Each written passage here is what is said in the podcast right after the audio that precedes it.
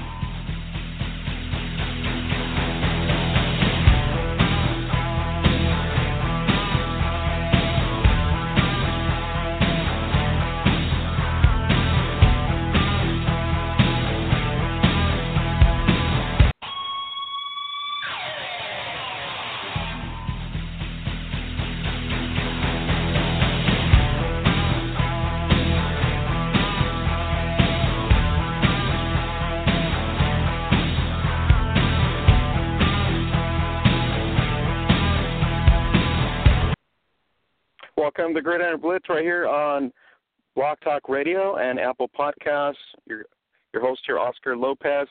We're gonna have a great show today. We have the uh, W Bowl two recap. We talk about here in the next hour or so, and then we have the back-to-back champion running back from the St. Louis Slam, Taylor Hay, who's going to talk about their back-to-back championship wins on Friday. Uh, St. Louis beat Tampa Bay Inferno 42 to 15. Uh, I want to give a shout out to uh, at my W Sports um, who covered both uh, the the Y um, the W Bowl action on Twitter. They did a wonderful job, as well as Kyle Westcott on the uh, recaps. So if you don't follow them, follow them at my W Sports on Twitter. You can go to Facebook as well, my W Sports, or you can go to our Facebook page and get the link there to their page and make sure you go like them. An um, amazing job covering the final as well with the Dallas Elite, taking it finally. Dallas Elite 31-21, uh, an amazing showing both by the Elite and the Renegades at this point. and so um, it was a great showing on both sides. Uh, OJ uh, Jenkins finally gets her championship win with her gold medal, is nice to see. Um, and they're going for another one, from what I hear from the celebration. So that was awesome as well. Um, and then Arkansas, who nobody would have thought would be able to come through, but they did. They went all the way down to Oregon, and then they came back all the way to Pittsburgh, and uh, it was a field goal a field goal match, the Division Three championship, 42-26. Uh, the Wildcats do defeat the Orlando Anarchy. Uh, Orlando had an amazing season this season, so we got to get shout out to them as well. I'm actually on the road uh, because of some things that happened with my stuff at home. So if you get any static or noises, it's because I'm on the road doing the show, and uh, so I apologize for that ahead of time. Uh, the All American game was 28-20. It was the National Conference beating the American Conference in the WFA uh, championship. So the W Bowl two, a lot of excitement there. So we're going to talk about that in a couple minutes here with Taylor Hay. Um, I do not know if Nkeshi's coming on. I try to get a hold of her this week, and I don't know if something's going on with her connections, but uh, we'll see if she chimes in as well. Uh, and then we're going to talk a little bit about the um, the storm that happened this past um, this week and the last couple of days. It's been uh, pretty much uh, Mitchell Mortaza responding to some of the posts that the women's leagues have posted, and uh, apparently he took offense to it.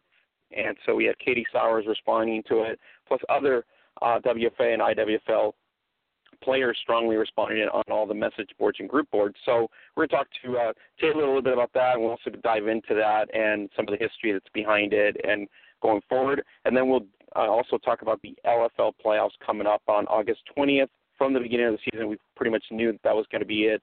Uh, but overall, that's what we'll be diving into this hour. So let me um, see if we can uh, fine tune here. Uh, give me a second here and let's see what we got going on. Uh, I'm trying to take my notes because I'm on the road. Like I said, I apologize. Um, and so I will go ahead and dive that in. And so um, let's see if I got Taylor on the line here and see if she's on. Taylor, is that you? Yes, this is me. Hey Taylor, how's it going? I hope you had a great weekend in Pittsburgh. Oh, I did. It was wonderful. Awesome. Good to hear.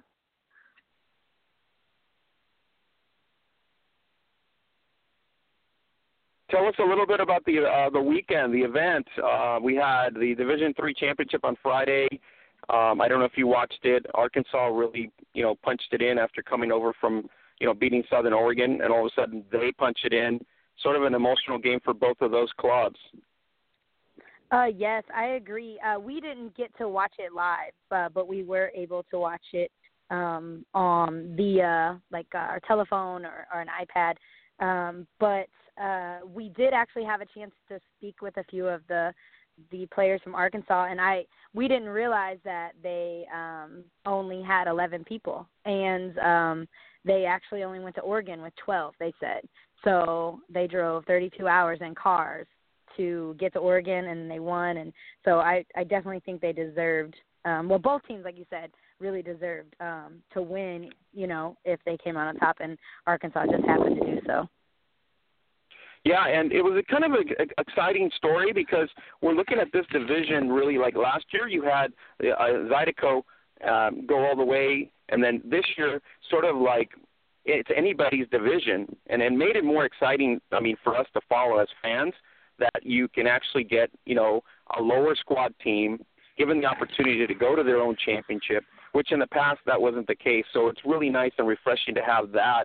Um, you know the the Division Three championship now. You know, and it's like it's it might change hands almost every year given how everything's going.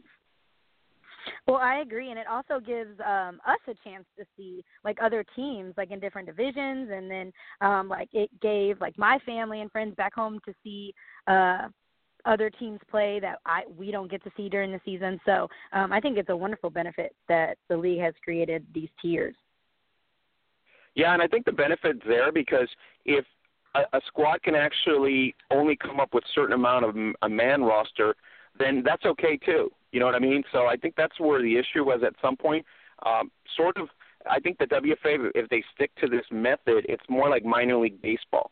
You know, A, double A, triple A, and then you get to the big stage.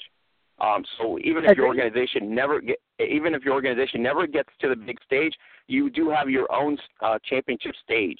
And I think that's that's the best benefit.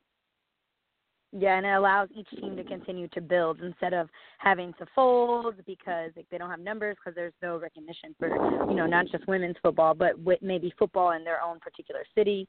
So yes, it's nice.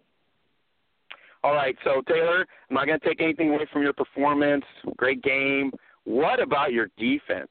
Oh my God! I was watching the game. I know and, uh, they're amazing. And I mean yep. these uh, these these girls are they're they're they're serious. And you guys you know, last year you guys put a 38 to seven whooping on this same club, and I'm pretty sure it was fresh on their mind when they cut when they walked into Pittsburgh. but you right. know what? I got I got to give credit. I don't want to take anything offensive away from the offensive side of the ball, but wow, this slam defense, yeah, it's, it's for real. And actually, they'll probably like when they hear this, they're gonna just they're gonna love you forever. You're gonna be their new their new favorite person because um just like in soccer, like a lot of times, like score goals get all the recognition. So offense and football um usually gets the recognition versus defense, and so um they always say that they're the redheaded stepchildren. So um any article that's written, you know, it always has like, oh, how many yards did Jamie throw for? How many yards did Taylor rush for? But it never really goes in depth about you know how well our defense and our defense is amazing. Like they are the reason um that we win games. So yeah, we put up a lot of points, but throughout the season that wasn't always the case where we were just able to score, score, score. Um and then there were times like in the Mile High game where we took till the fourth quarter to score. So our defense really, really always puts us in a, a great position to be successful. Yeah, throughout the season, that was the one thing I noticed about your, um, you know, when we got feedback like from Arch City or Riverfront News, where they were covering a lot of your stuff, which, uh, you know, hats off to them for continuing to cover uh, your team as well as the league in season. But based on mm-hmm. that information that we got, there was a lot of a lot of times in each of those games through the season that, like you said, the the, the key was right there. The champion uh, to win the championship, you got to have great defense. And I mean, just the first series on the first possession of I think of the Inferno, um, they got they got they got shut down.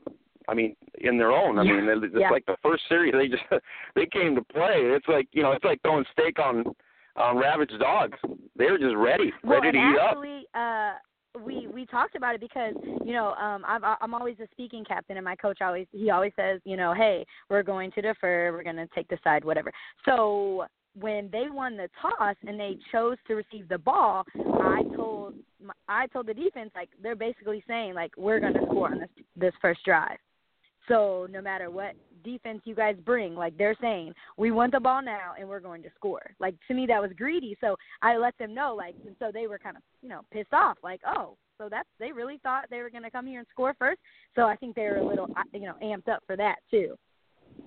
Yeah, and I mean, and just the fact that you guys punch it in early, seven zero, just sent a message. Mhm. You know, I mean, the message was really, you know, back at you, and then uh, you you you get a pick on top of that, and then makes it, you know, fourteen zero. You know what I mean? It's it's just like it's it's a la Dallas Elite, if I want to say that during the Yeah. regular season Yeah. it was like all out Dallas Elite, you know what I mean? Up front, ready to steamroll. Um and so you guys get some picks. I mean, um Keona Smith picks off uh as well. I mean, gets picked off or picked off off the uh, Inferno and then you guys uh Mhm. punch in I think 21 to 0 with yours I believe your score. Uh 21 0 at the, at the at the even before the first. So that was pretty yes. impressive. Yes. Well, and I think like um our coach and I know I've mentioned it in a few articles before, um the team that makes the least amount of mistakes wins and then also um when teams make mistakes if the other team is able to capitalize like that's just what it is. And and that that kind of was similar in the Boston and Dallas game, you know, Boston made a lot of mistakes at the beginning and and Dallas was able to capitalize. So in turn it made it look like a lopsided game and not you know both teams I mean, all the teams across the board were evenly matched. You know, um, I just think that, um, like Coach Q says, like one team, only one team is going to have um, their season's going to end the way that they want it to. You know, and we were lucky enough for ours to be that way. But you know, we put in the work. But um, yeah, we, we it was our day. Yeah, and um, you know, and you guys spread the ball. It was yourself on uh, Alta, uh, Alta Peter, and then uh, uh, Nutzman, uh, who scored in the first uh, at the end of the first. So you guys really came out, you know, to set the tone, and I think that's really what it was. And then in the se- starting the second quarter, there you go again. You know what I mean? It's, it was sort of like into their territory halfway through the second, and then all of a sudden, um, you know, they get a pick to get back in the game, and they started to make a little comeback with uh, Chavez.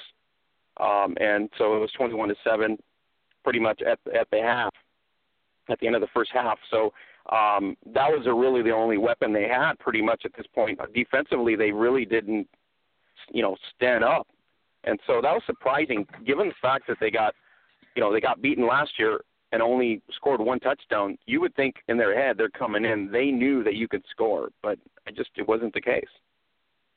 Well, and I actually I, I really expected to have the run shut down because um early in their season when we, when we played Minnesota Vixen, they figured it out. Um pretty much every play there was probably like six girls that would like come straight to me even when I didn't have the ball just to make sure like we weren't going to run the ball.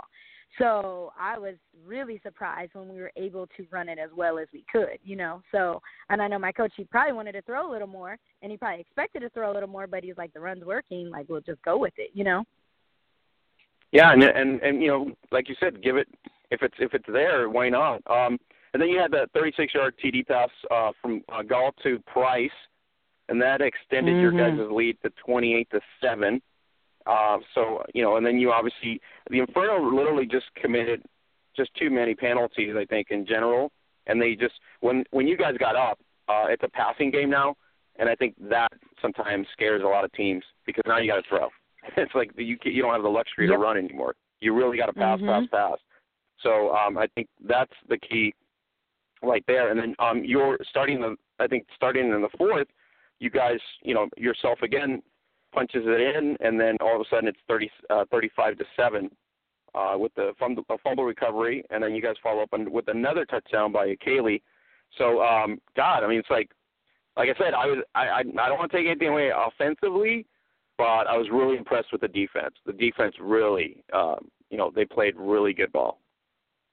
Yeah, they really did. And actually, I mean, all season they they're they're just very impressive. And like i said they're the reason like we always make it's a joke you know amongst our teammates like they always say like offense um sells tickets but defense wins championships you know? So um we have a nice little joke um, amongst our teammates because it's the truth and we know it and the offense knows it. And so we there's more than once we've been in situations where we have to tell our defense thank you because we put them in not so great situations and they have to pull us out of the hole. And you know we appreciate it because sometimes offense takes a little bit to get a little rhythm and you know so.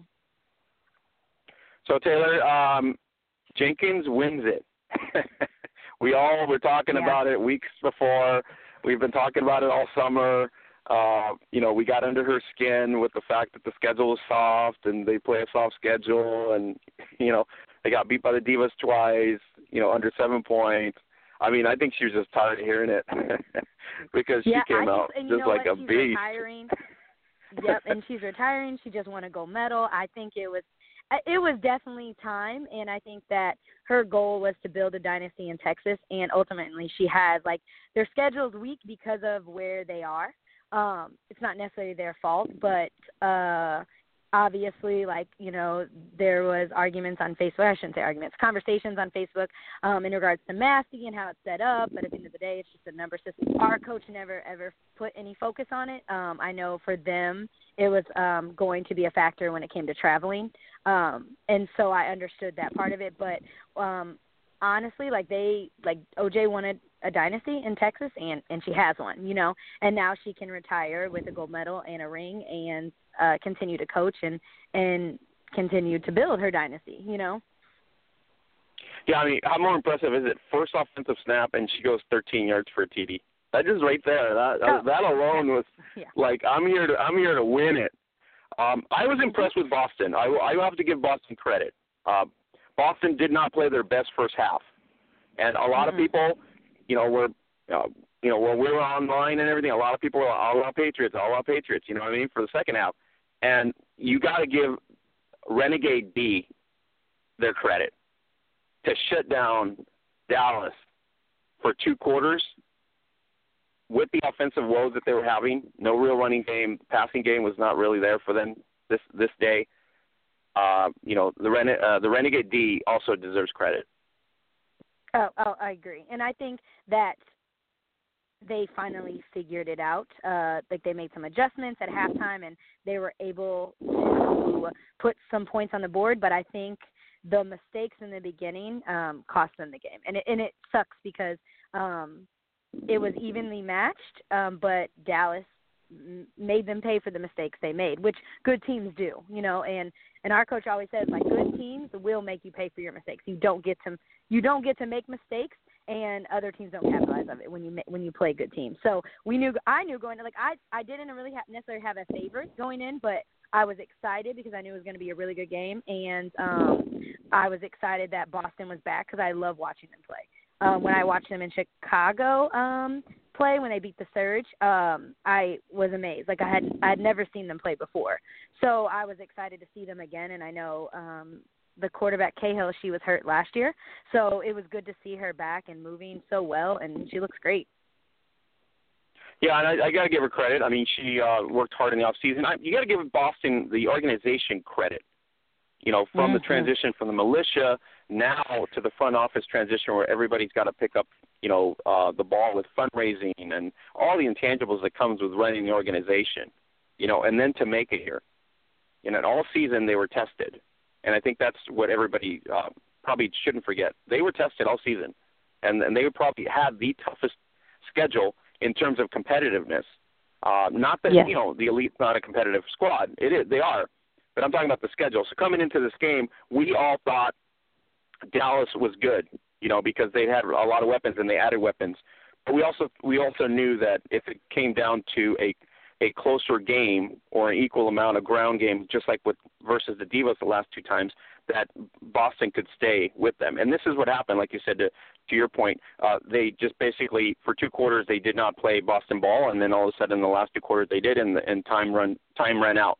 That's really what happened because they were really on the comeback because it was it was 31-21. All they needed was one score, under uh, four minutes, they get that and they're right there in it. You know, it's a one one score game. So, um, but I'm I'm happy for Dallas. You know, a lot of the players on Dallas uh, had former diva players. You had former Force players. Fornell, uh, Goldsmith. Um, you know, there's a lot of players on the on the Dallas team, and some of them didn't experience that before. So it was it was right. nice to have that mix on the Dallas team where some of them this is their first shot, others this is their third. You know, this was their third charm shot, and they finally get it. So it was a lot a lot of rewarding in that sense. Well, yeah, and then you have the rookies. You know, like for me, that's what was uh pretty important for us. Like the rookies who not only last year rookies, but rookies this year. You know, you come in and you automatically get a ring. Like that's, I mean, it took me seven years to experience something like that. So I'm sure that that is such a wonderful feeling, and that and they can go back home and share that with everyone who, and then in turn maybe turn into more players and recruits and things like that. So it, it it's a great experience for everyone. All right, so I don't think Ankisha is going to come in today, and I know there's some issues going on there with uh, maybe connectability or stuff like that. So no problem. We will touch base with her, and then hopefully she's back next week on our podcast. Uh, just let you know, Troy Wilson. Uh, I have, you know, sad sad day for me yesterday and the day before, but uh, Troy Wilson will no longer be on our podcast. Um, there's obviously things more important than podcast radio. there's life things, family, and everything else. And so um, I wish Troy the best. He was a, a great uh, commentator for us, an insider for college and NFL, and so he will be missed greatly. So um, that's one of the things that happens here. Sometimes, you know, just like a, in a regular football roster, things just change. You know, you have to adjust. So we will adjust and then go from there. But if you guys want to catch uh, Troy and his insights, you can always go back to our uh, previous podcast um, on Apple uh, Apple Podcast, and as well as at Blog Talk Radio. So, Troy, thanks if you're listening. Great job, my, my buddy, and uh, we will miss you. So, um, so Taylor, you know, uh, Tiffany Hill played a really good game besides Jenkins, and so the elite, literally, you know, they just they they came to win it, and they they they mm-hmm. did not want to lose it this time. They were not in the mood to lose it, you know, and it just it was just a you know between Landry Hill and Jenkins, um, it was just you know one of those days for them. It was just all of it. I mean, they were up at halftime, thirty-one to seven. Um, we all figured Boston was going to come back. I mean, Boston is that good of a team. They had been down before in the season. Uh, even against even against Chicago, they came back. So mm-hmm. we all you know, yep. we all knew we, you know you you got Cahill, you got Smith, um, and they got weapons as well. You got Zeile if she gets on fire. Mm-hmm. Um, so you know we all knew that at some point they were probably going to step up their game and so that's and then like I said, the defense, um, uh, Jeneru uh, and, and company there also, like I said, played pretty solid ball to hold the elite to no score for the second half. That was very impressive. It was very impressive. So Taylor, what's what's next for St. Louis football? No Rams in the NFL. No real. I mean, they got you got college and all that, but literally, this is your this is your town now. And two years in a row now, you guys have put yourselves best of the best in this league. So uh, you guys got to be very proud. No, we yeah we are, and um, I know last year uh, we did we probably had I mean first trial like 45 people, so it you could tell that we had gained a lot of exposure. So I you know I hope we we can double that. You know we are losing three uh, veterans that are all three starters so that will be an adjustment. Um, I think we plan to keep uh, the other core vets. I'm not sure because you know life plays out. We have people who want to start families and get new jobs, and there's a lot going on, and you know we don't get paid for these things. So uh, a lot of times we don't really know what it looks like, you know, January when everyone has to 100% commit themselves all over again. Yeah, and and and it, it's always going to happen. It happens in regular life with you know organizations and businesses and everything. Then everybody has to adjust and and do what they got to do. But you know what? Um, you guys have done well. Uh, we asked the question last year whether you're going to step away, and so we'll ask it again. Are you stepping away at this point? Is this the last ride, or or is the itch still there? Oh no, Oh no, I'll I'll play until my body won't allow me to play anymore. So, um, so far I'm I, I feel healthy still. So, um I mean this was year eight, so I I hope to get to ten, and after ten is when I, I'll have to just evaluate year by year. so for now, yes, I got a couple more years in me. All right, so Taylor, I'm going to go hardcore here because uh, we've been, you know, we got the uh, the Facebook post by um, Legends Football League uh, owner and founder uh, Mr. Mortaza, and we had Katie respond to his response, and so you know, I, I really I want to just make my statement first, and then you can put your two cents. My statement is we cannot do comparisons here. It's oranges to apples. So the, mm-hmm. the, the two sports are way different. Okay, one, um, you know, one, some will say, you know, it's it's exploitation, which to some extent it's marketing, and it it is what it is in marketing, and and, and in another sense, they've been alive for nine years and probably profitable. So what I tell people in the WFA, which I've been I've been very impressed in the last two and a half years with the WFA leadership, minus some things that obviously could get, could get better, but you know they're making strides. And so I think the WFA with the tier system, if they stick to this type of system, we will be start to, will start to open eyes to the general audience that maybe considers the LFL women's football. So to change that perception, we really need to do, you know, we need to do our part, you know, with the WFA, with the better marketing, maybe Metro, the Metro teams, you know, the DCs, the Pittsburghs, the Boston's, the Chicago's, the St. Louis, you know what I mean, the Dallas, we, we got to do a better job. Uh, and then we got to just try to. It, my my idea is try to get in the shadow of the NFL, which you're already in. You got Sam at the NFL. You got you got Jen Welter in the NFL realms.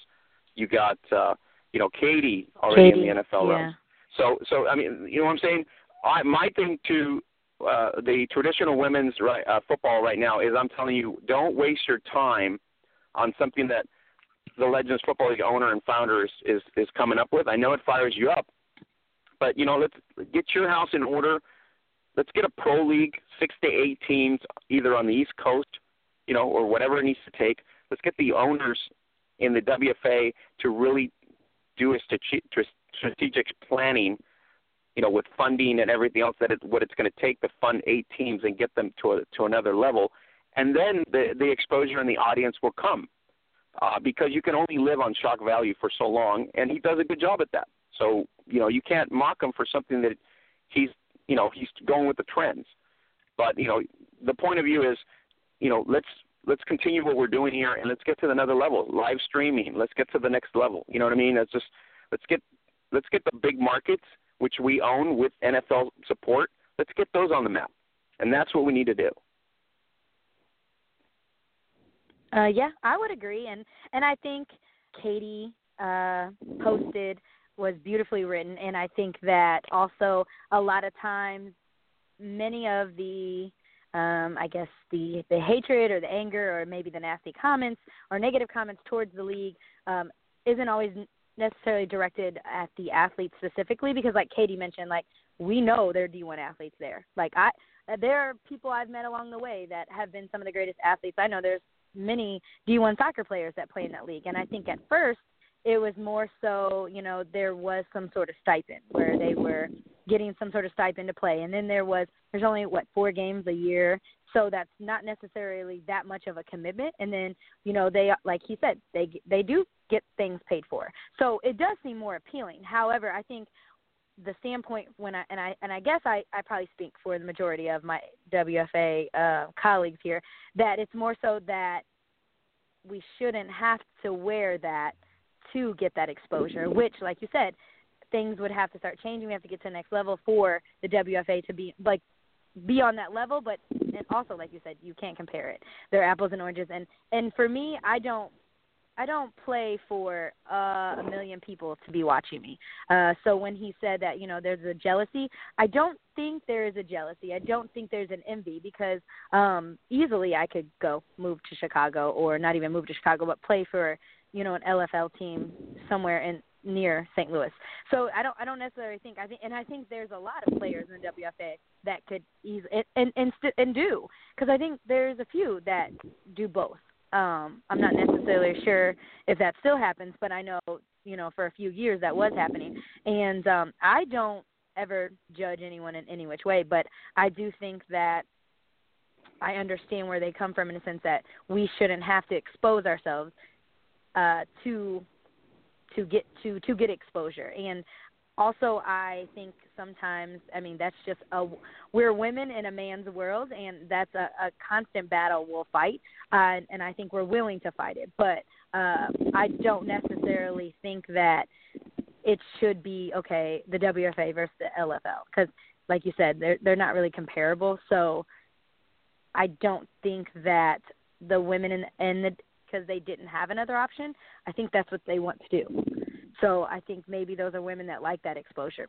Judgment free still, but I think that they like that. So I don't think that they chose that route because they didn't know about the WFA because they don't want to play in the WFA.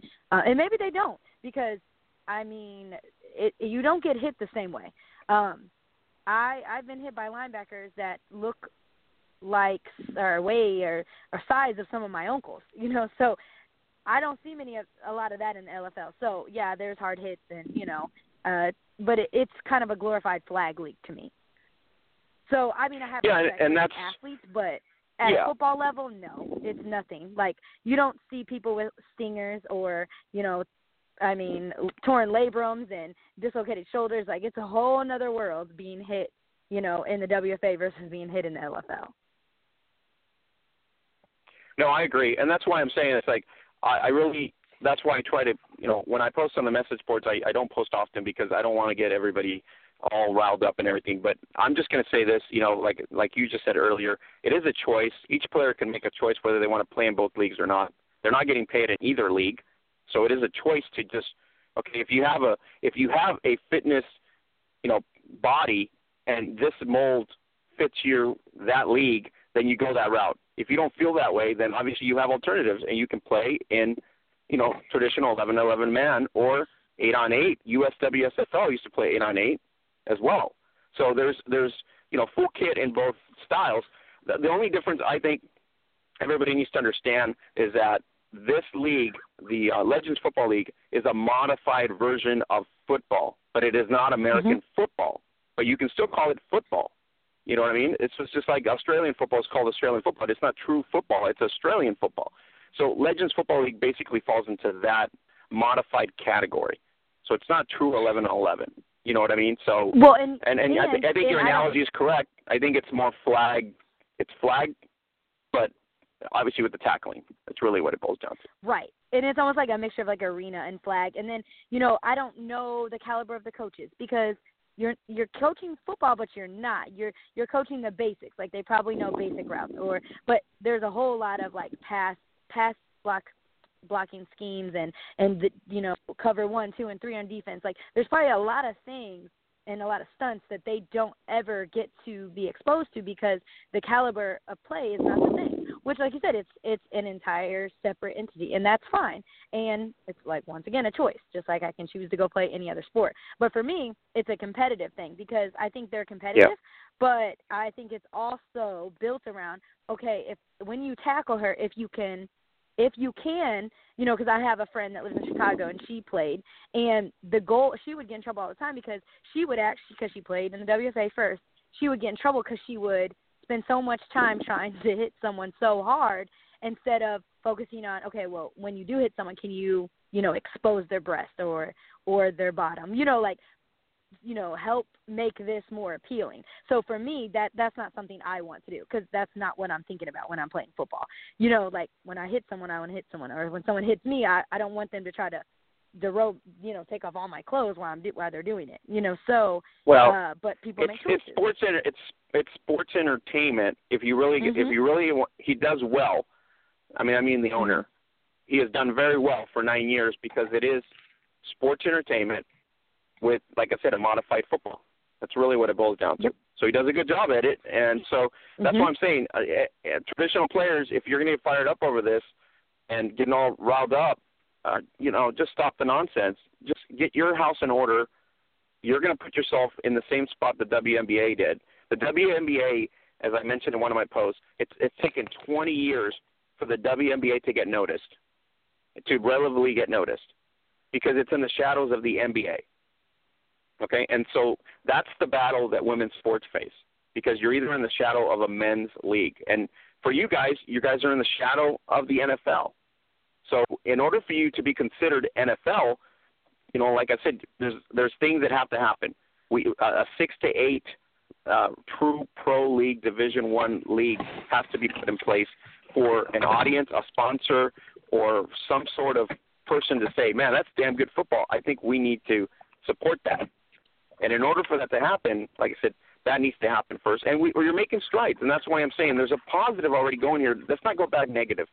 Um, I think just you know avoid the voice, move forward, keep going what you're doing.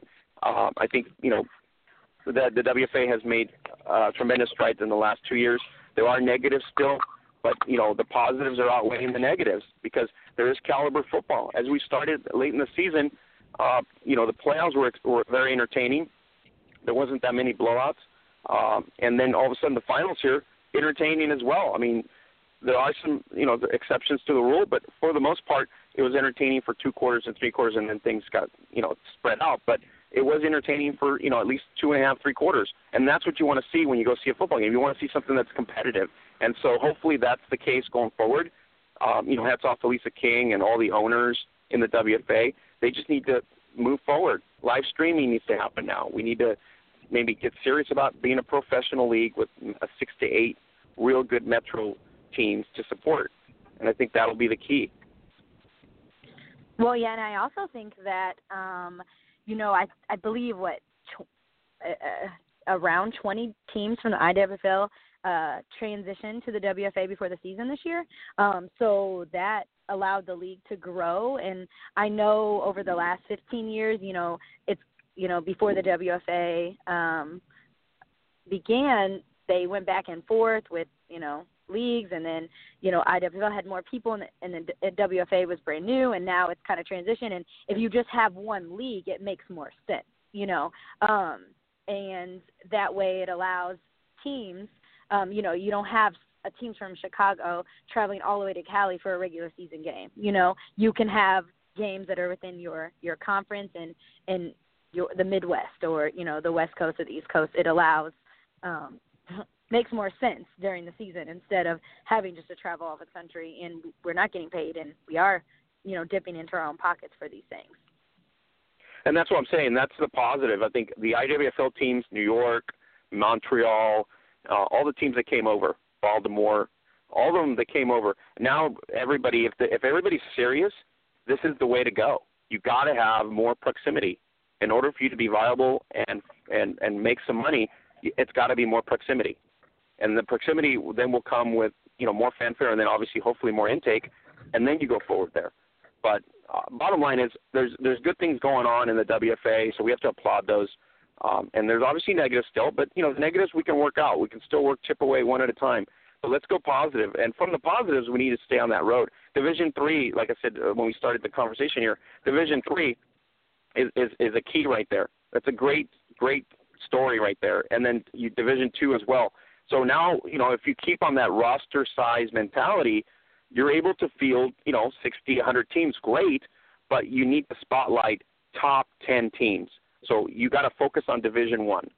Not that you're going to neglect Division Two or Division Three, but if you're going to present real quality football to an NFL or to a big corp, you got to start spotlighting Division One teams. You know, and obviously that's the Renegades, that's Neat Sharks, that's you know Divas, that's Passion, uh, the Blitz, like the Seattle, Force, the Slam. Yeah. Mm-hmm. Yeah, I mean, you got to really start working at that because that's what's going to get to the next level. And and you also have to help. You know, you got to help Sam. You got to uh, help Katie and Jen by, you know, doing that because then they can speak to it in a more, you know, broad and larger scale. And then at that point, maybe it comes easier for them to dive in and support. So there you know, there, that's the key right there. I think that's where we need to get serious about six to eight teams and maybe put that product out there and see if people will take incline. I think they will because you have quality players in those markets. You have a lot of them, and a lot of them retired this year. A lot of legends retired. So hopefully, you know, yeah. the next batch of athlete is going to be similar to the previous ones that just left. And we can only hope, you know. And then the the quality of coaches as well, like you know, because just like we don't get paid, they don't. So I mean, we praise we're very grateful for our coaches. Like they do the amount of time they spend away from their families and and spend breaking down film just for us. You know, we and then they coach, you know, high school ball some of them. So they spend a lot of time too and they help develop this league just as much as we do, you know. So I think that um if we you're right, if we celebrate the little victories, we'll be able to to move forward as a league for sure. Yeah, and I, like I said, WFA's done a great job. Uh, the three-tier system works. It's proven. They got to stay on that mode, on track. It helps the lower the lower feeder teams. In other words, the, the lower roster teams. It helps the mid roster teams, and ultimately it benefits the larger teams as well. So, you know, and then mm-hmm. there's people that switch that players that will switch based on job or other relocation, and it's nice for them to, you know, maybe upgrade from okay, they go from St. Louis to now the elite, you know, which is a totally different mindset. You know what I mean? So now it's like you know, if they relocate, they might go from a Division two status now to a Division one, which is, you know, obviously mm-hmm. a great feeling emotionally. And then obviously the the bigger team wants you, so that's that's even a, a bigger bonus. Um, let me go over the games here. Um, 31-21, Dallas Elite on the third try wins the W Bowl two in Pittsburgh. The Slam, Taylor Slam, 42-15 versus the Tampa Bay Inferno. Um, you know Tampa Bay is going back in the off season, probably kicking themselves in the butt again because they put you one score last uh, year and the two scores. Yeah. But you know what I mean? It's just it's not a bad thing. It's just they get to the finals, and and that's that's impressive enough as a team. So I'm not mocking them. They get here, so it's just a matter of them now getting better when they get here. Yeah, agreed. And I think um like I said, our coaches put in a lot of work. I mean, we practiced six days before we came to Pittsburgh, and and each one of those days, an hour was spent in the classroom. So our coaches are huge film buffs. Uh, I don't know if Tampa is that way. I don't know if other teams are that way. I just know how we operate in St. Louis, and and I know it works. And so, um, and I think, um, like I mentioned before, we had a kind of a scare against Mile High. Uh, uh, offensively, we couldn't really get a rhythm, and until the fourth quarter, and our defense held it together for us until we could punch it in. Uh, so that was our scare. We knew then, okay, against Tampa, we can't do that because we won't win. And so I think that's when we went in there. We're like, okay. And I think sometimes um, we feel as a team, maybe I maybe I just speak for myself, uh, my opinion. Sometimes St. Louis isn't always appreciated, or the Slam's not appreciated in a sense that uh, or respected. Like we're not, we can't compete on a you know uh, a tier one level and i think this year that we proved that we can um and i know against chicago we made a lot of mistakes and and sometimes we think okay you eliminate those mistakes what kind of game was could have could that have been um because we put you know, 20 something points up against Chicago. Like that's a big deal to other people. And to us it's it's not a big deal. We we know we can do it. You know what I mean? So I think next year looking at tier 1 isn't necessarily so far off for St. Louis, you know. So we like to make sure people understand uh, how hard we work and that we are good enough to compete at that level. And so beating Tampa Bay by that many points wasn't a surprise to us. You know, we watch film and we know their areas of weakness and we know our strengths and and our strengths outweigh their their areas of weakness. So well, I'll tell you what, all I can say is if you guys stay in Division Two based on roster, that's still okay because that's still building a, a mm-hmm. competitive mm-hmm. franchise and you're still building a good program. And I think that's the key uh, that I, I everybody needs to understand. Uh, don't get to that stage where you feel like you got to jump to the next level when you can just maintain the same level and still be competitive. And I think that's the key for all the franchises in in the WFA. They really need to reassess that and really be true to that and say, okay, we really mm-hmm. cannot be Division two. So, and even though you play Division two, uh, you know, in your schedule or Division one in your schedule, that's even that's even good too because now you can kind of like you know you play a division one team like you said against chicago you can pretty much understand that maybe you're not at that level yet. And so you know given a loss or something like that or even staying to get it's being uh, staying to close to the game within maybe three or, or, or a quarter or less you know you build on that.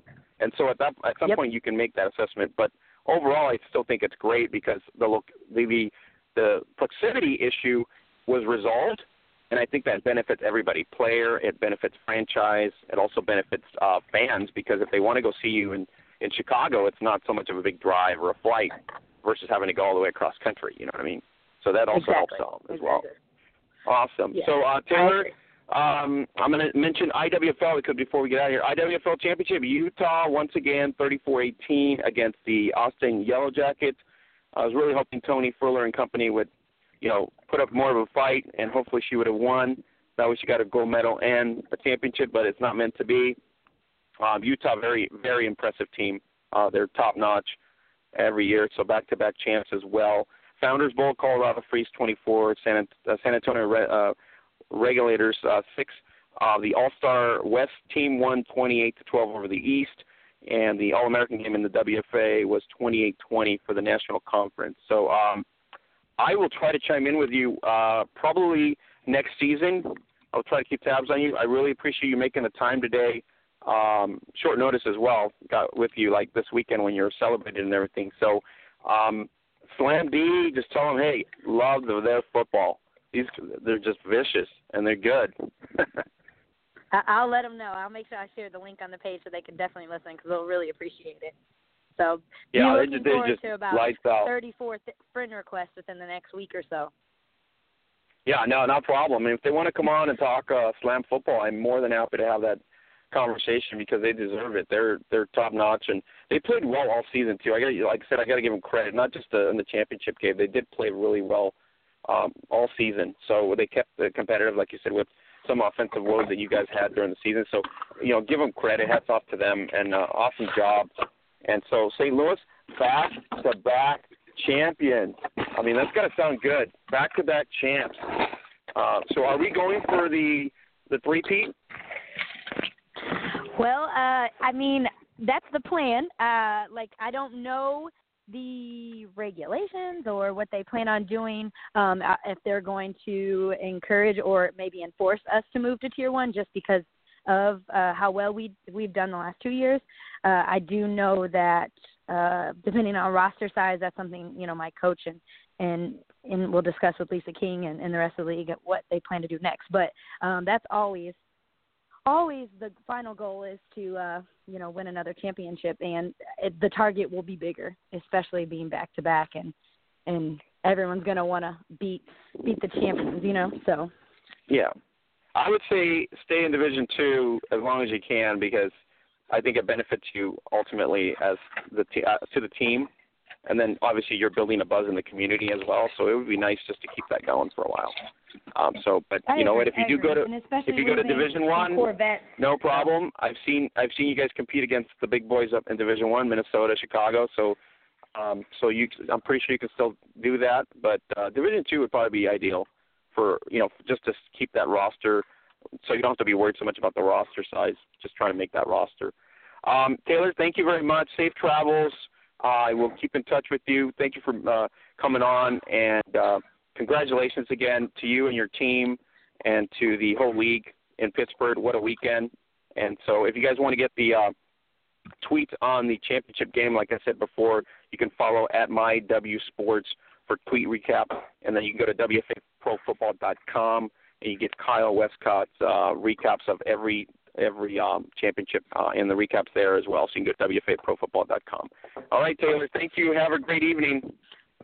All right, thank you. You too. All right, that was Taylor Hayes of the uh, back-to-back champion WFA Division Two champs, uh, the St. Louis Slam, and they're going for three. I'm pretty sure they'll be able to do it. So, uh, St. Louis Slam, as we talked about with Taylor, uh, what a defense! Awesome defense. So, uh, congratulations to them too. They just they played balls out. So, congratulations to the St. Louis Slam defense. Uh, we're going to move on to a conversation, heated conversation in the group boards. So, uh, I think we're we'll bring in uh, Rusty Rostauer, who's on on Facebook as well, and he was talking about the same thing I just talked to Taylor about a little bit ago in terms of the comparison. But we are talking about the LFL uh, founder and owner making the statement about you know the comparison between LFL and women's tackle football, and Rusty here ended up making a comparison about uh, the trending radars on Google Trends. So I wanted to bring him on so he can kind of clarify that because I know you made a video of it but let's just, you know, let's dive into that. It's going to be pretty much non-comparable. So, Rusty, are you on? Yep, I'm here. Awesome. So, Rusty, you made the comparison on um, on the group boards where you said, you know what, neither league, LFL or traditional women's leagues in the U.S., even on the radar in terms of the NFL. But when you break it down further, uh, the LFL has like an eight to one edge over every every other traditional league. So I think really the the building block for the traditional leagues to even get a better a bigger trend for me is they would have to really work hard at putting a pro league together to even get on the radar. Well, the, the first of all, um, the the acronym LFL people use. I, I know if you if you look at some of the comments Mitch Mortaza made back in 2012 and 2013, he said it was a, it was a, a significant rebranding effort they wanted to do. And in fact, I would encourage people to go search Google for LFL rebranding and look at articles. There's a Forbes article from 2013 where they quote him as saying that they're going to be the hottest sports property. Uh, they're going to outpace the WWE and UFC and all sorts of stuff. And changing the name did nothing. First of all, they didn't change the name. Uh, in anyone's minds, there's still lingerie football. But changing the uh, L from lingerie to legends four years running hasn't done anything for that league to break into even the tiniest fraction of interest in football fans. And I'm talking about the broad base of football fans. What they've done is a good job of marketing to get them to where they are, but there's a reason why they're not going to the next level. And, and I would say, I may be biased in saying this, if you took the marketing of the lingerie league with the talent and the style of play with the women's tackle football leagues, I think now you're breaking into that audience. I think that those two sort of paradigms need to somehow meet. The folks in women's tackle football need to to get better marketing, and that really is the thing that's holding them back, in my opinion, from a broader audience.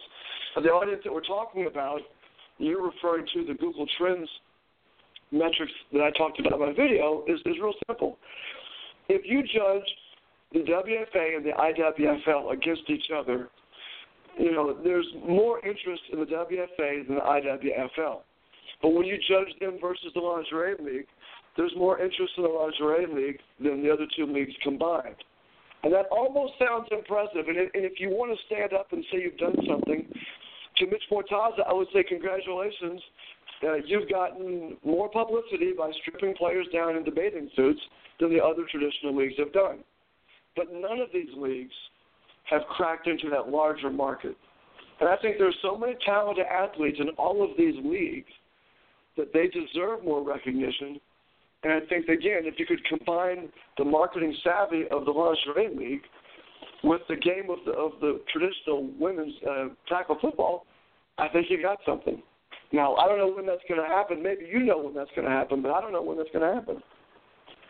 Well, I can tell you right now, anybody listening here will say these are two guys uh, talking about this topic, and they're probably men, and they're more than likely sexist and all that. So I'm gonna, I'm just gonna just cut it, cut the cord right off, and say uh, we're not.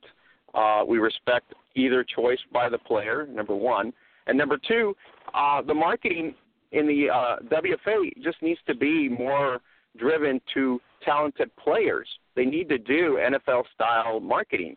And so my well, thing is yeah, well, well, my thing is uh Rusty, my thing is just you know, let's get a pro league. Get serious about putting a pro league, just like the WNBA, just like the National Women's Hockey League, just just like those leagues. You know, let's get a pro league, six to eight true franchises. We're talking Boston Renegades as an example, New York Sharks, DC Divas. You got Pittsburgh Passion.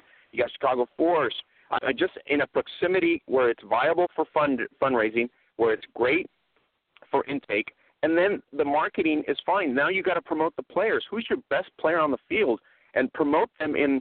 Uh, it doesn't have to be exploitation matter marketing. It has to just be true athletic capability. This player is, you know, the best player with the best hands, the best beast on the field with the best tackles, you know, et cetera, et cetera, et cetera. Then you can start because then people will take notice. You got a, a nice six to eight short league with maybe an eight game slate or a ten game slate.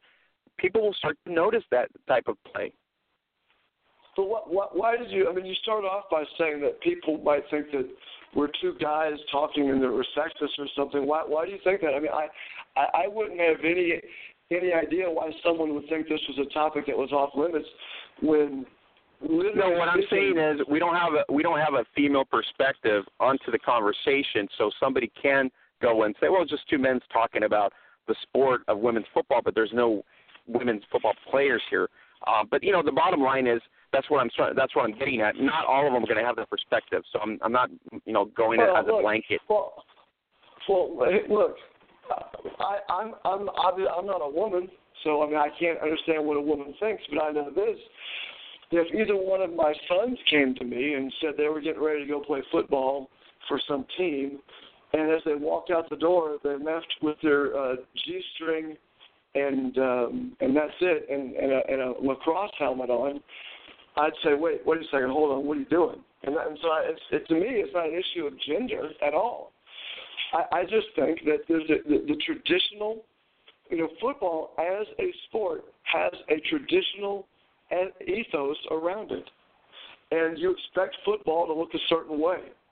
And I think that, I mean, it, I, I don't have any problem with women wearing what they want to wear. And, and I'm not one of these people that says they're forced to wear those outfits in the NFL. They're not. They're not forced to wear that stuff. I tip my hat to all the athletes in all of these leagues. And I don't have anything negative to say about the women that play either sport, either the tackle football or the lingerie league. But what I do think is that there needs to be a different type of marketing for the teams you mentioned for the Pittsburgh Passions, for the St. Louis Slams, for the Seattle Majestics, for all these teams in the WFA and IWFL who who have almost zero marketing. And, and, and to, to, to say almost zero is putting it mildly.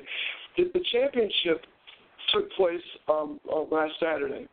As of last night, if you go to Google and you search Google News and you put in Dallas Elite WFA Championship, no article shows up anywhere. There's no sports agency anywhere that's talking about this, and there's no press release that was put out on a major press wire about it. There's nothing on M2, there's nothing on Business Wire, there's nothing on PR Newswire, nothing on Reuters, nothing on the AP. So it, it, the very minimum level of marketing is just not happening. That's not a gender thing. It's not about the uniforms they wear. It's the marketing isn't happening. That's got to. No, right, right, right. I agree. I agree. Uh, but the only thing I'm saying is the the the, the two the two concepts are way orange and apple uh, oranges and apples. Basically, it's just it's just weird. One's a hybrid sports entertainment uh, football.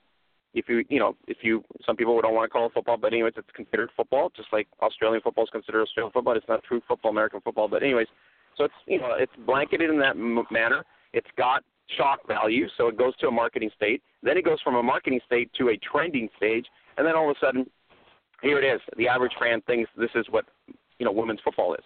So to change that perception, to your point, yes, yeah, we, but, the but, WFA has to do wait, has to do better not, marketing. There's not, a, there's not an average fan that's watching the LFL or WFA or IWFL because literally not even one in a hundred, not even one in a hundred NFL fans are watching any of these leagues.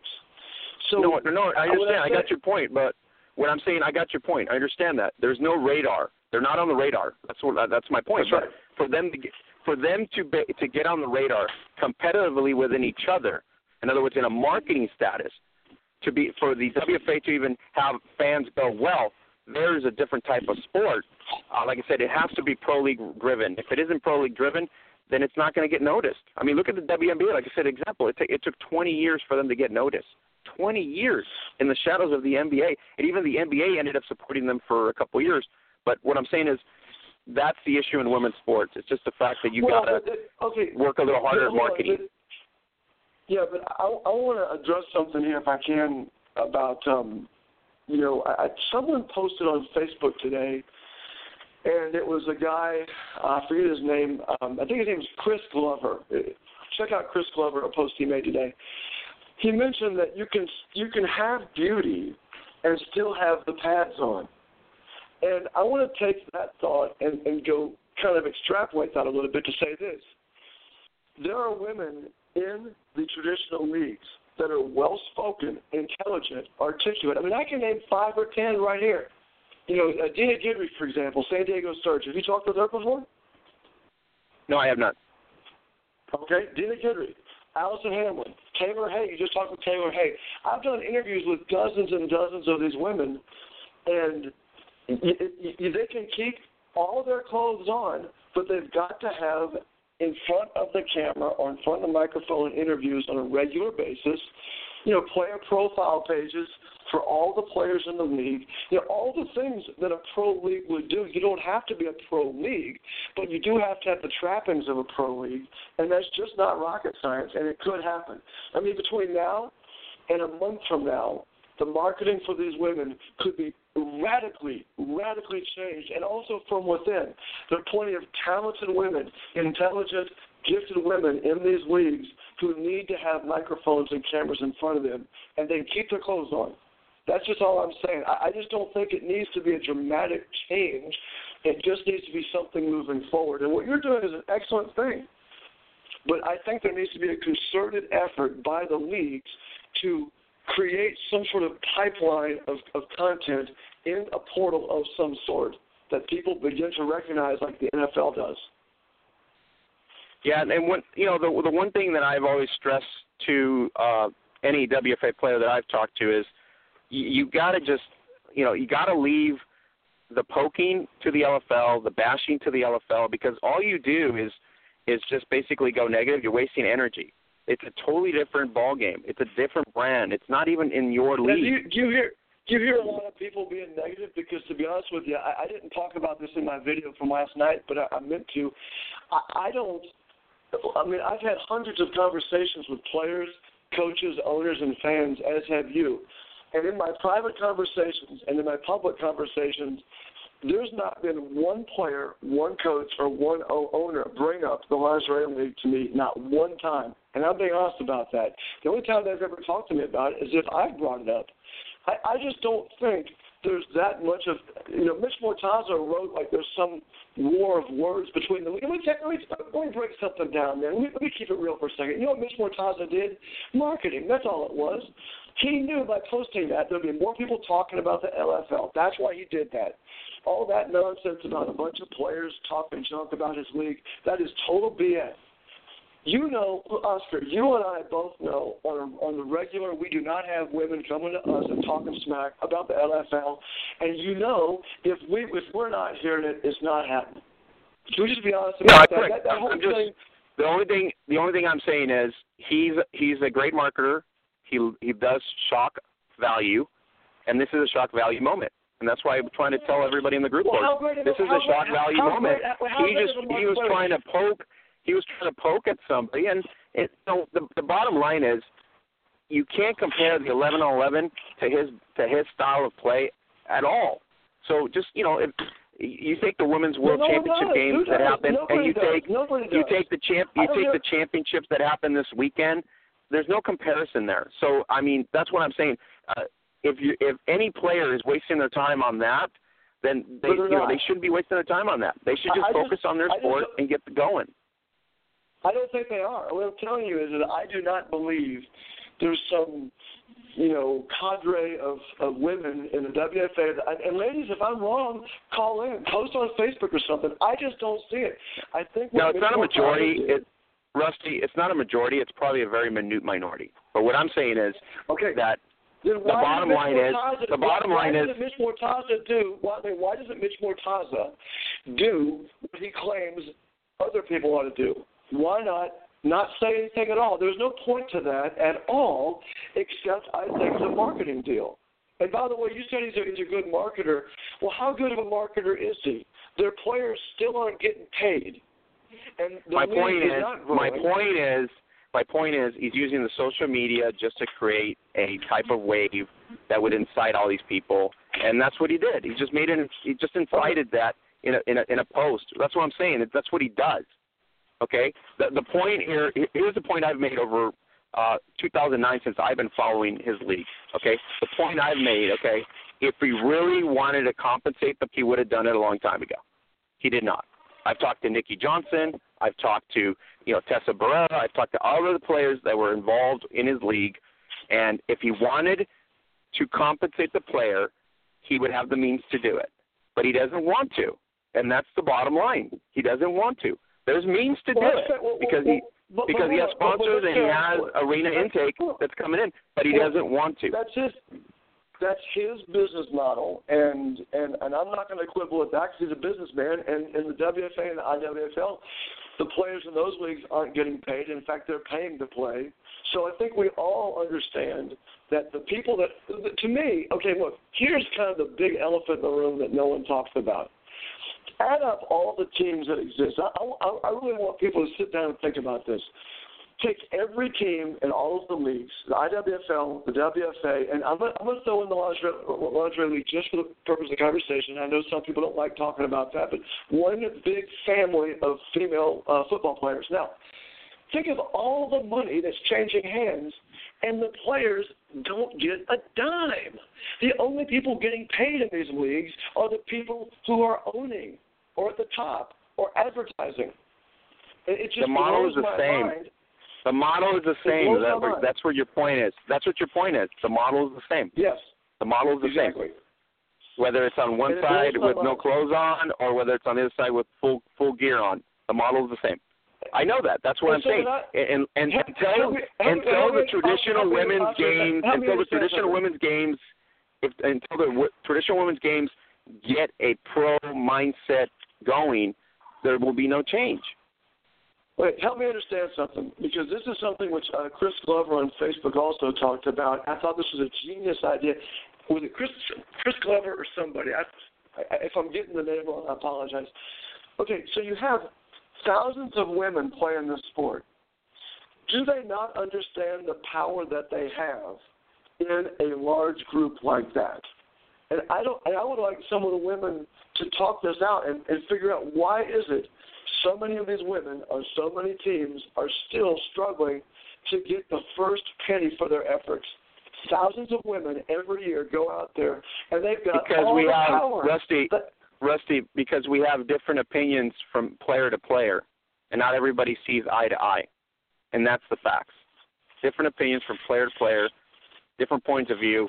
Not everybody sees one way forward, and that's been going on for 30 think years. The players have So the power. I- I technically- think the players have the Technically, power. what I'm I think the saying is, have the power. lately, lately, lately, in the last three years, with the WFA and with the influx of the IWFL teams this year, then maybe things are starting are going to start to change.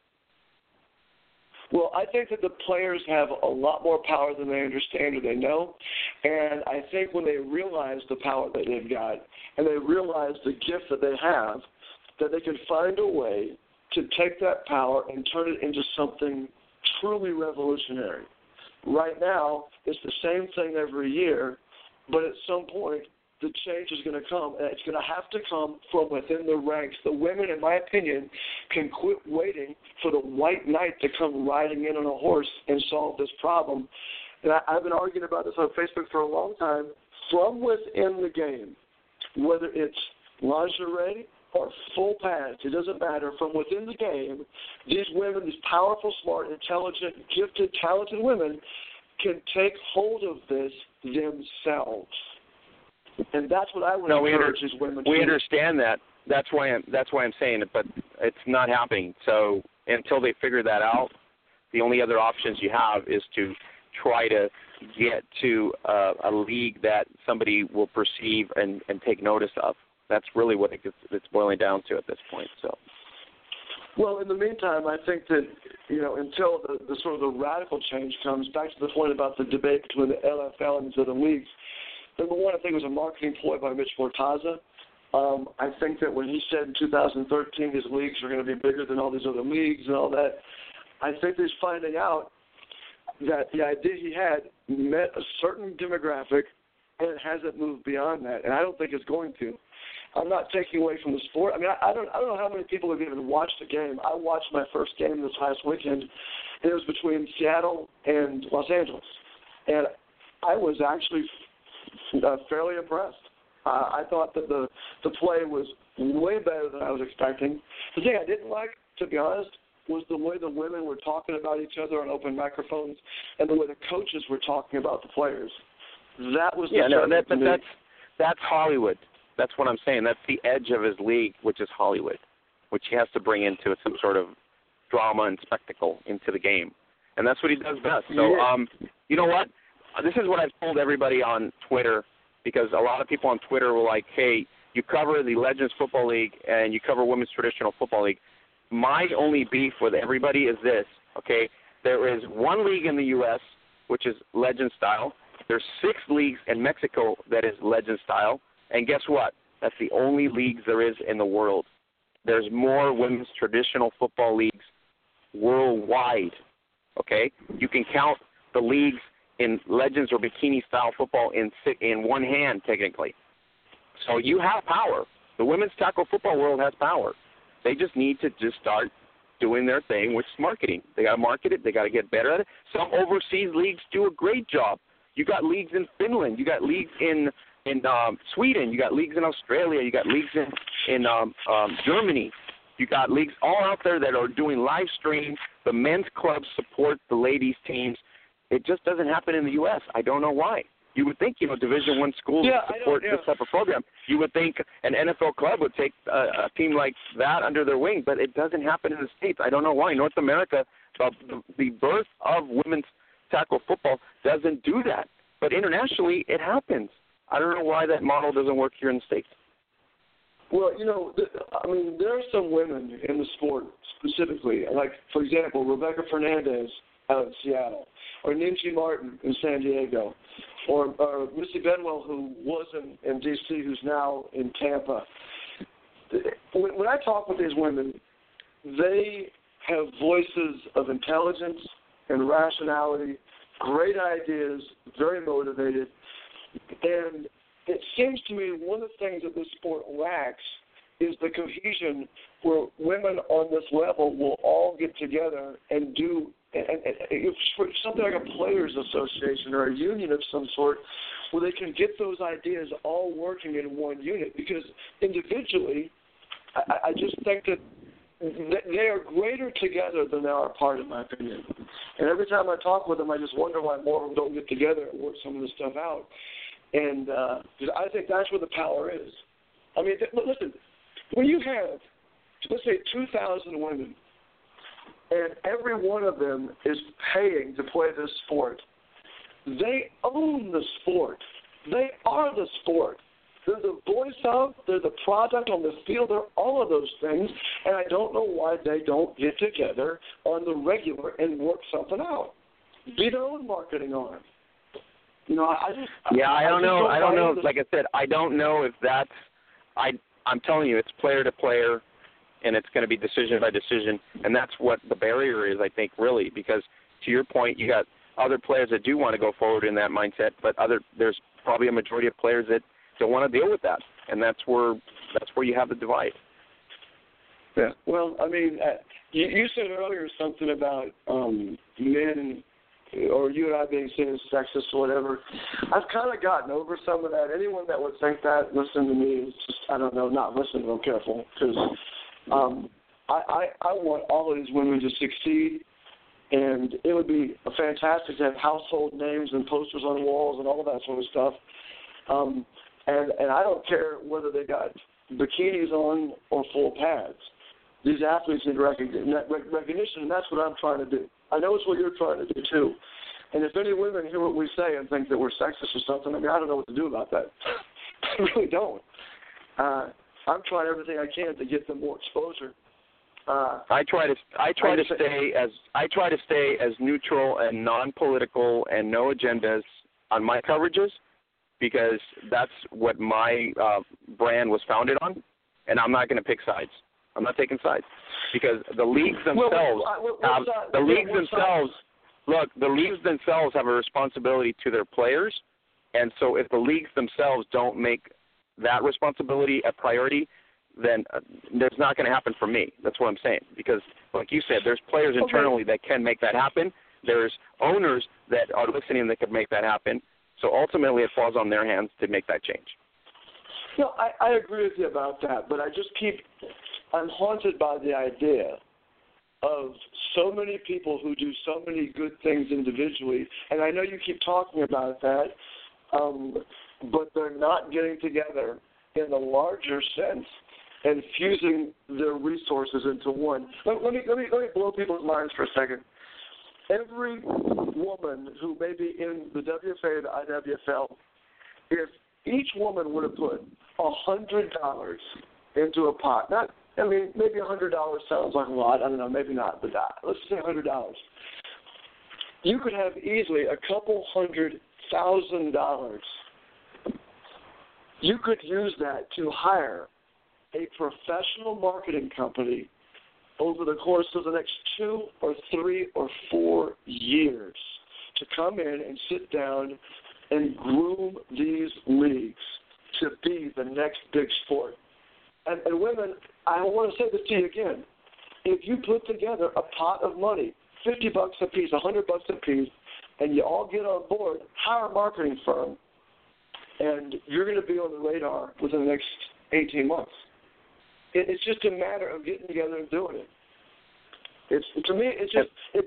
I know that Mitch Mortaza at the Legends Football League at Lingerie League, he gets credit for being a savvy marketer. Listen, I got an idea. Let's put women in bikinis and have them, I don't know, uh, uh, play basketball. Oh yeah, that's already been tried. What about baseball? Oh yeah, that's been tried too. Bowling. How about you know bikini bowling?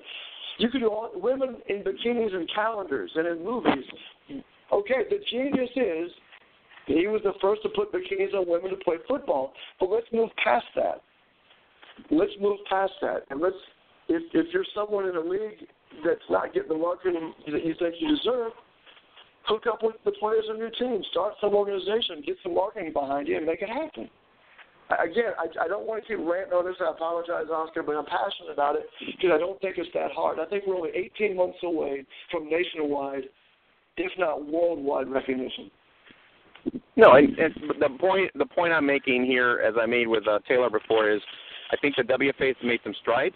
Now they really need to, you know, they need to really maintain the tier system. And then go forward now, like to your point, you got to branch out and start putting money where it makes sense, which is marketing. And let's get the brand, the WFA brand, to stand out, no different than the LFL brand. And we we already know based on your research they're not even neither of them are on the map in terms of a trend. So it's a it's an equal battle right now. So it's just a matter That's of right. who's going to get That's right. ahead. Who's going to get ahead? That's really what it boils down to. Who will get ahead? Because they don't have a footprint, like you said. Once you compare them to the NFL, they're they're non-existent. So technically, they're Yeah, right. they're both on the same same page, basically. Yeah, which is weird. I want to. The only thing I'll say on this discussion that is going to stray into gender or or anything remotely um, about the way women look is this.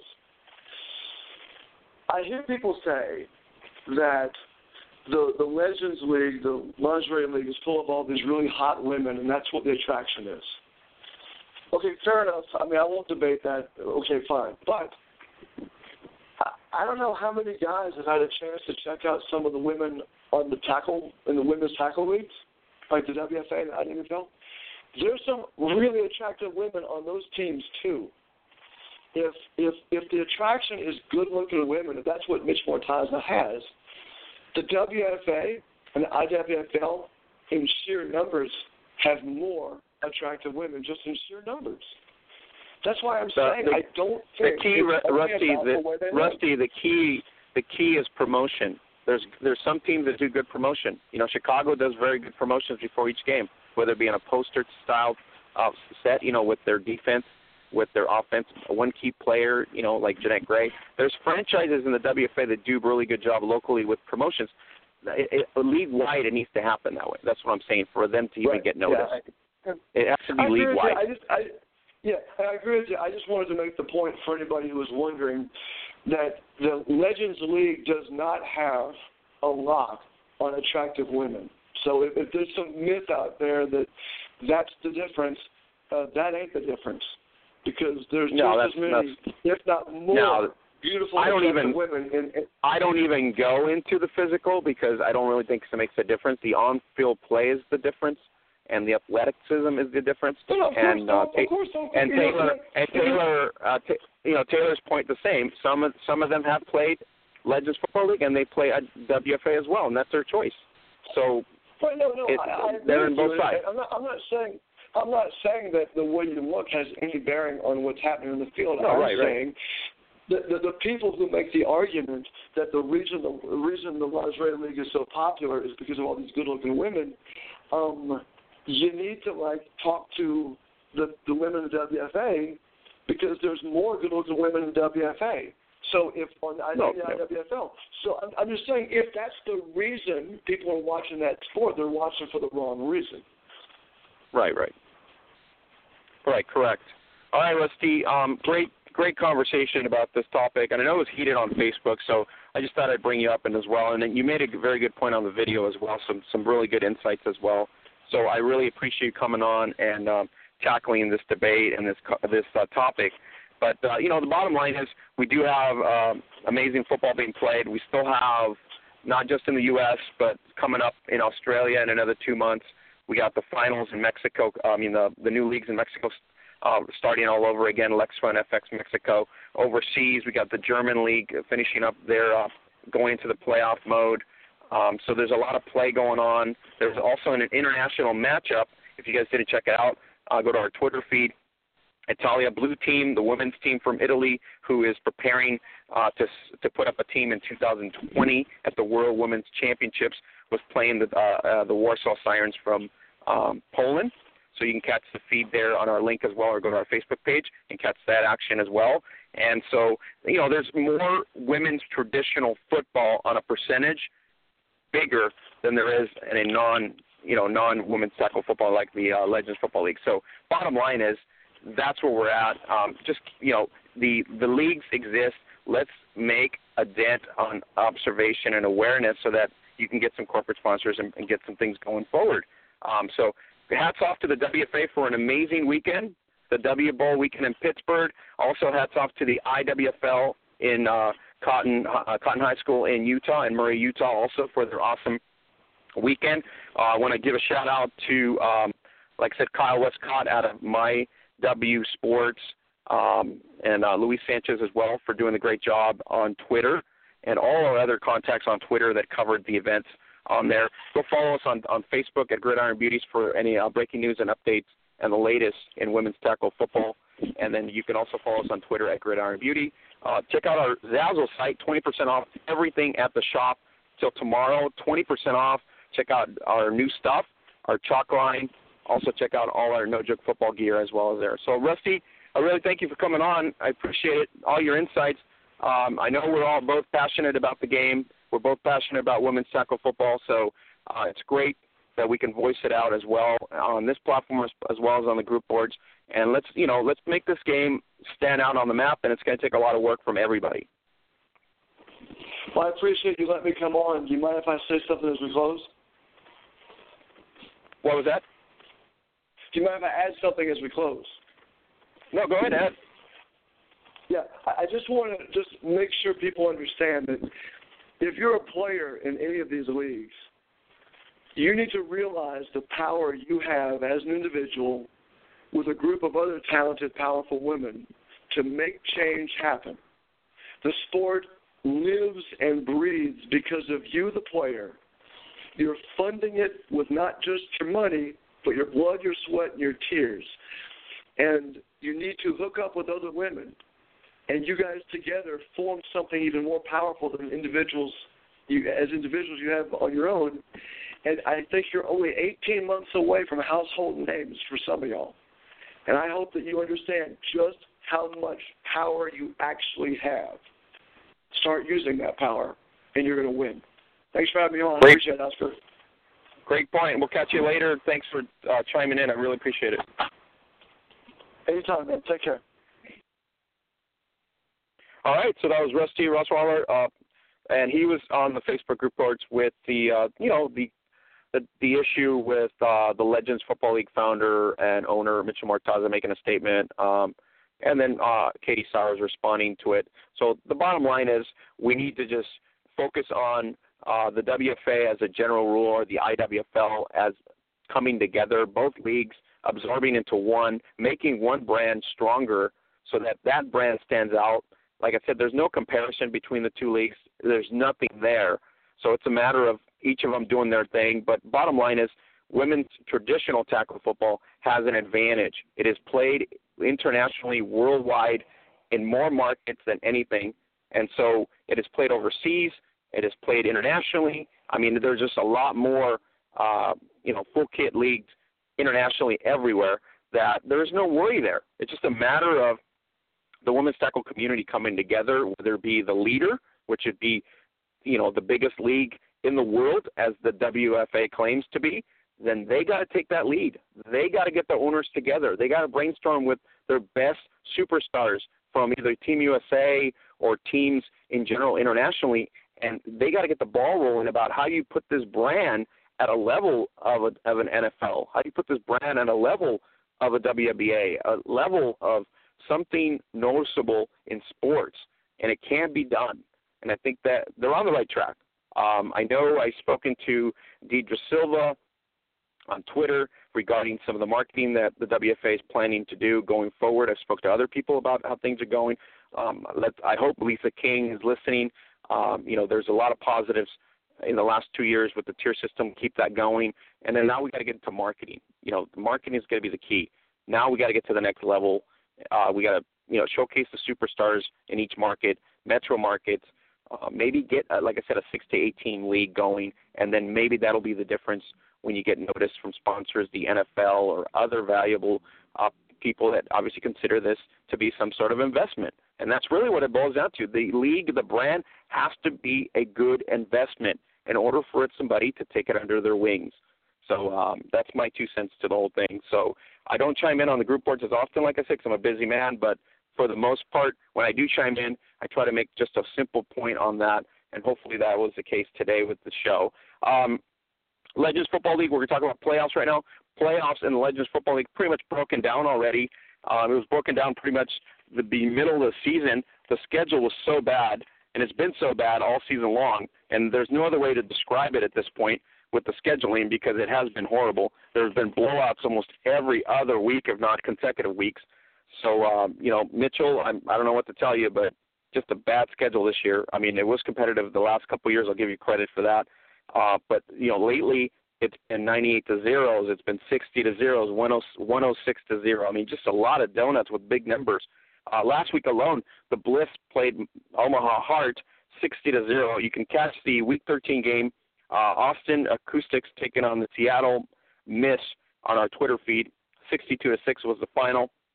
You can catch that game there as well. This coming week, you're looking at Denver Dream, which is going to be a nightmare for them. The Chicago Bliss take on the Denver Dream July 29th. Then they fin- the season gets finished up in Atlanta uh, versus LA, which is going to be a really good matchup August 5th. The playoffs are August 20th. That's going to be at the Sears Center in Chicago and that's going to be uh, Chicago Bliss taking on Atlanta Falcons, uh, and then we're looking at the LA Temptation taking on Seattle Mist. Uh, we did have Coach Tui scheduled for an interview today, and unfortunately, Coach Tui um, could not make it. So I apologize for the coach. Apologize for not having the coach on, and so we'll hopefully get him back in the future. He's been very insightful in the past, giving us breakdown on the NFL, but um, he could not make it. So I apologize for the post that did specify Coach Tui here to come in today, but unfortunately he could not make it. So uh, thank you for trying to make an effort to get here and be on the show, but it, it just not didn't happen. So, Coach, wish you well against Atlanta, Week 16 against the Steam. And so uh, for uh, Nkeshi Free, who is not here, hopefully she'll be back next week. Uh, this is Oscar Lopez. Hope you guys had a great time with us today. Thank you to Taylor Hay for reviewing the W Bowl two championship. Congratulations to OJ Jenkins of the Dallas Elite getting her uh, ring as well as her gold medal. Uh, congratulations to the St. Louis Slam and the D in St. Louis and the Arkansas Wildcats, uh, who only filled fielded on a 13-man squad, and Orlando Anarchy as well for having a great season as well. So uh, Utah Falcons, the same. Just everybody knew that that was going to happen. It was going to be a tough battle. So uh, congratulations to them for having that uh, great season as well. So uh, catch you here next week as we talk more uh, women's tackle football as well as NFL with Nkeshi Free. Uh, Oscar Lopez here with the Gridiron Blitz. Make sure you uh, check out our podcast and subscribe to us on Apple Podcasts and right here on Blog Talk Radio. So uh, catch you guys next week. Have a great night, everybody.